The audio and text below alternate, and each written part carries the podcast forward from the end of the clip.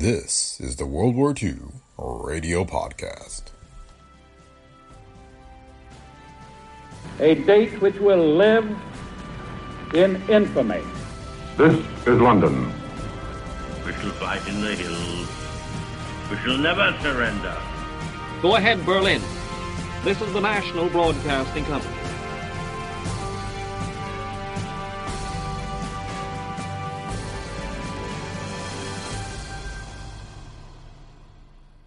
Welcome to the World War II Radio Podcast. Today's episode is an episode of NBC's War Reporters, a weekly series featuring commentary and reporting on the war effort.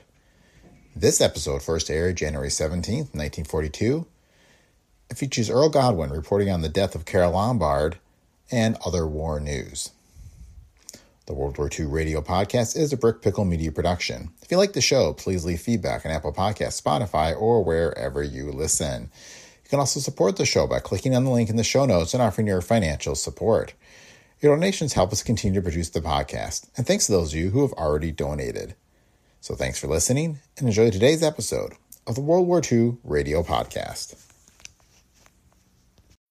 When you need mealtime inspiration, it's worth shopping Kroger, where you'll find over 30,000 mouthwatering choices that excite your inner foodie. And no matter what tasty choice you make, you'll enjoy our everyday low prices, plus extra ways to save, like digital coupons worth over $600 each week. You can also save up to $1 off per gallon at the pump with fuel points. More savings and more inspiring flavors make shopping Kroger worth it every time. Kroger, fresh for everyone. Fuel restrictions apply. This is Ben Grauer speaking for Libbey Owens Ford Glass Company, presenting War Reporters. Each Saturday at this time, Libbey Owens Ford, makers of safety glass for your automobile, will bring to the microphone an outstanding war reporter who will discuss the war events of the week. This weekly analysis may originate in New York or Washington, in Honolulu, London, Iceland, or Bern. Wherever is to be found the reporter best qualified to bring to the nation a clear picture of the history making developments of the week. Libbey Owens Ford and its distributors welcome you to this first broadcast of this new program and sincerely hope that today's analysis and those every Saturday will be helpful to you in following the changing tides of war. The reporter of the week will not be interrupted for commercial announcements. The brief message of the sponsor will be confined to the beginning of the program, giving you a safety tip on how to prolong the life of your car and reminding you of the greater protection offered by Libbey Owens Ford safety plate glass. Now, our first war reporter, Earl Godwin, selected to open this new program because of his familiarity with the Washington war scene. Here is Earl Godwin. And good evening to all of you.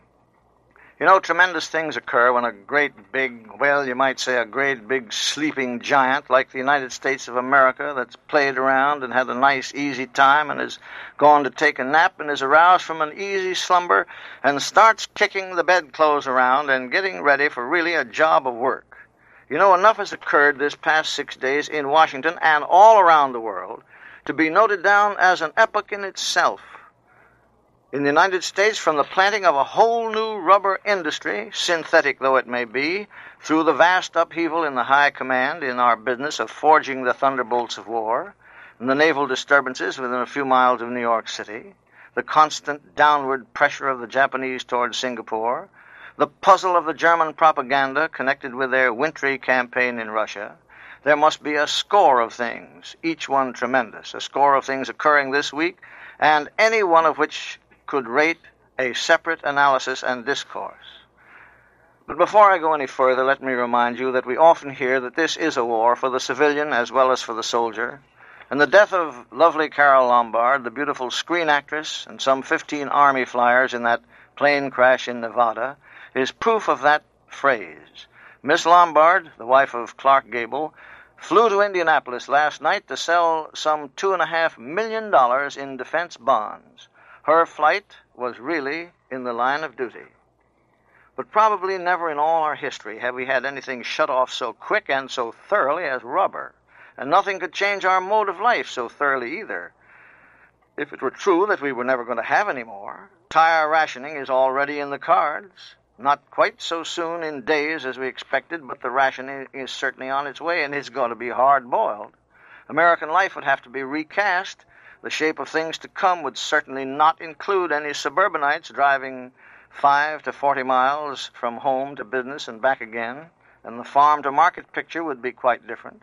And that's why the start of this new synthetic rubber industry, through action and plans and loans from the Reconstruction Finance Corporation at Washington, seems to be one of the greater and deeper wartime moves at your nation's capital, the capital of the United Nations, too, this week.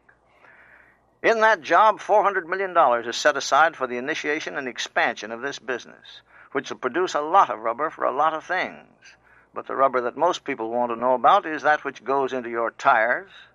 There may be a different story to tell later on, but the story in Washington now and this week was that synthetic rubber will make good tires capable of lasting a long time, but not at any more than 35 miles an hour, and it looks like the war had simply moved us out of the joyriding era for a while at least.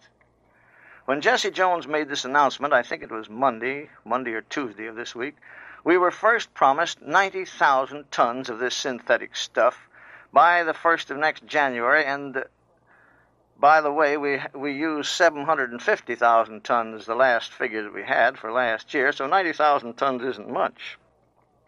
As I say, that was Jesse Jones' soft spoken statement, but later I understand, rather unofficially and personally, that his experts believe they could boost that amount to 225,000 tons by January 1st and be going at the rate of 400,000 tons 18 months hence these amounts, I hasten, hasten to say, are not to be taken as certain. Don't go out and sell any tires on what I tell you, because this is a time when anything can happen.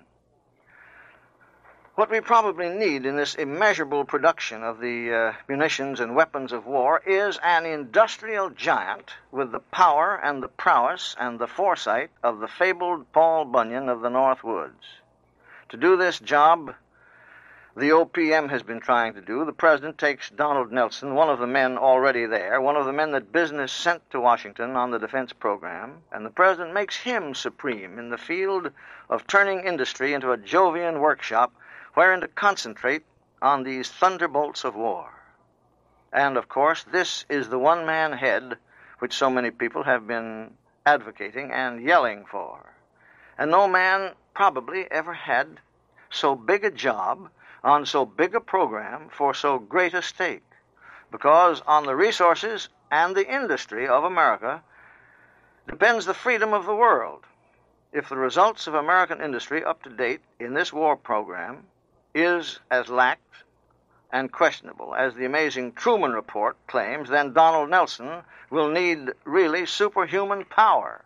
And if he should succeed in the face of all these things that the Senate has said about industry, as so many of his friends believe he will succeed, he could easily be recorded someday as a greater hero in the world to come than ever was the Duke of Wellington in his feat of stopping the, well, I would say, the relatively amateur Napoleon Bonaparte. The President's shakeup in the production offices at Washington beat the scathing Truman Committee report by about a day.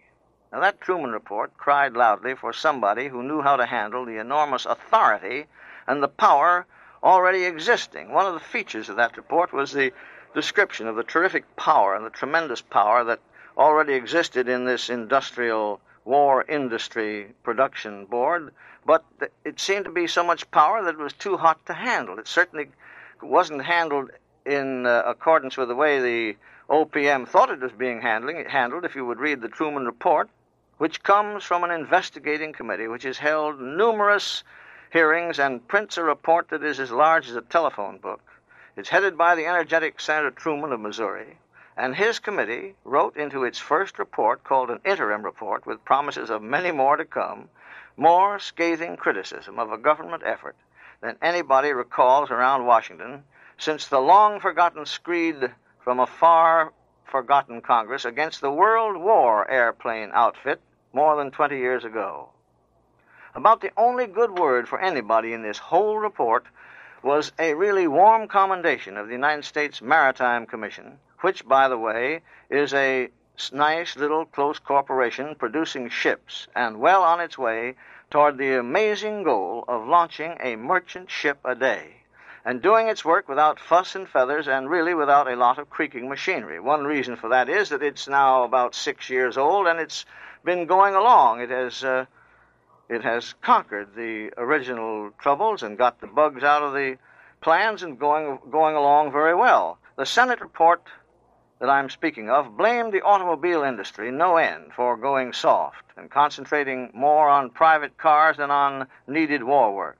That's the report speaking. It criticized airplane production and especially criticized the type and quality of ma- most of the American fighting planes. And this slam and criticism was immediately denied by the aviation industry. Incidentally, I think it's well known in Washington that not long ago, Leon Henderson, price control, asked for a 50% cut in the automobile automobile production, and he didn't get it because we're told that William Knudsen, who will come into the picture in a moment, recommended that the cut be only 20%. The report knocked hard on the regiment of hard-working dollar-a-year men and others serving with not even a dollar a year. Charged him as serving their business first, the United States second. Made so much of a criticism that it is likely we may see changes in that setup. Criticized war production so severely that many competent inser- observers in Washington feel that the report was overdone, to say the least.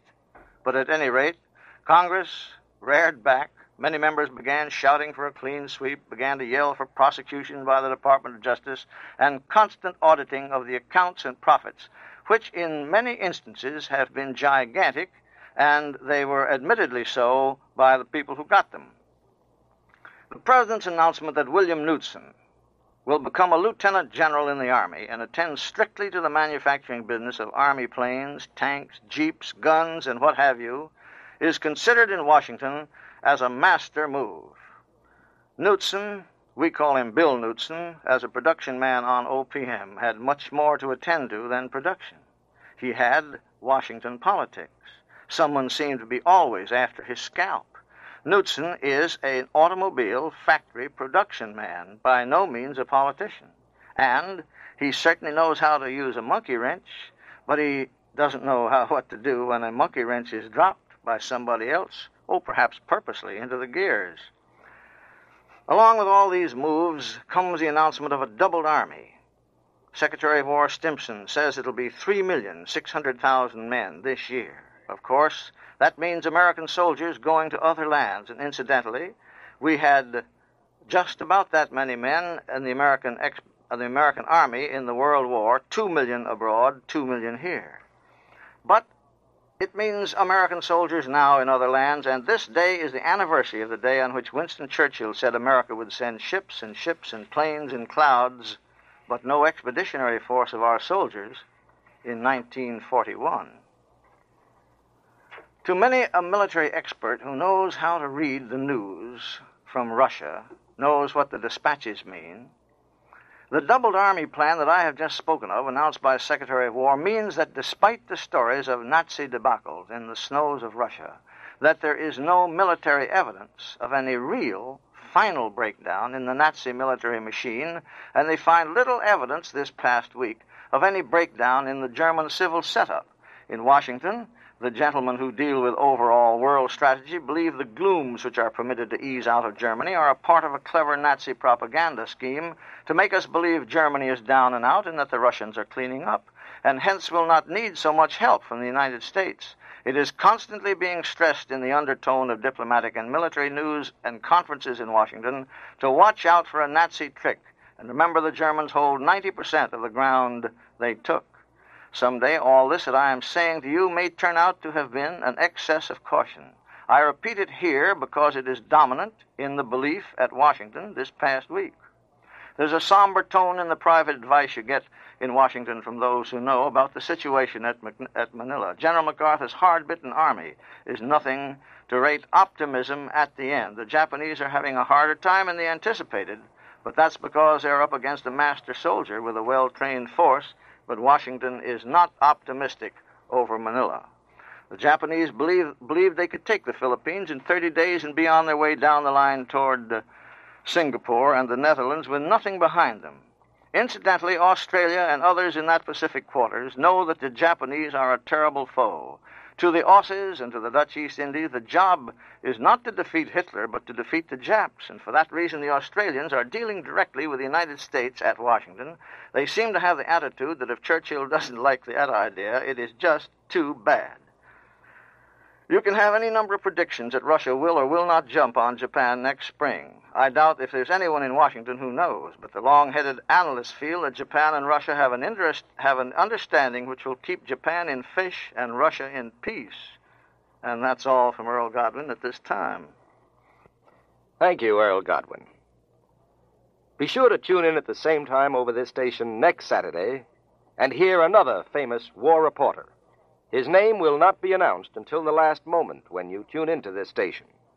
The reporters from week to week are selected on the basis of what news is happening around the world. The war reporter best qualified to analyze the history making events is then selected from a staff of expert commentators to be heard on these programs.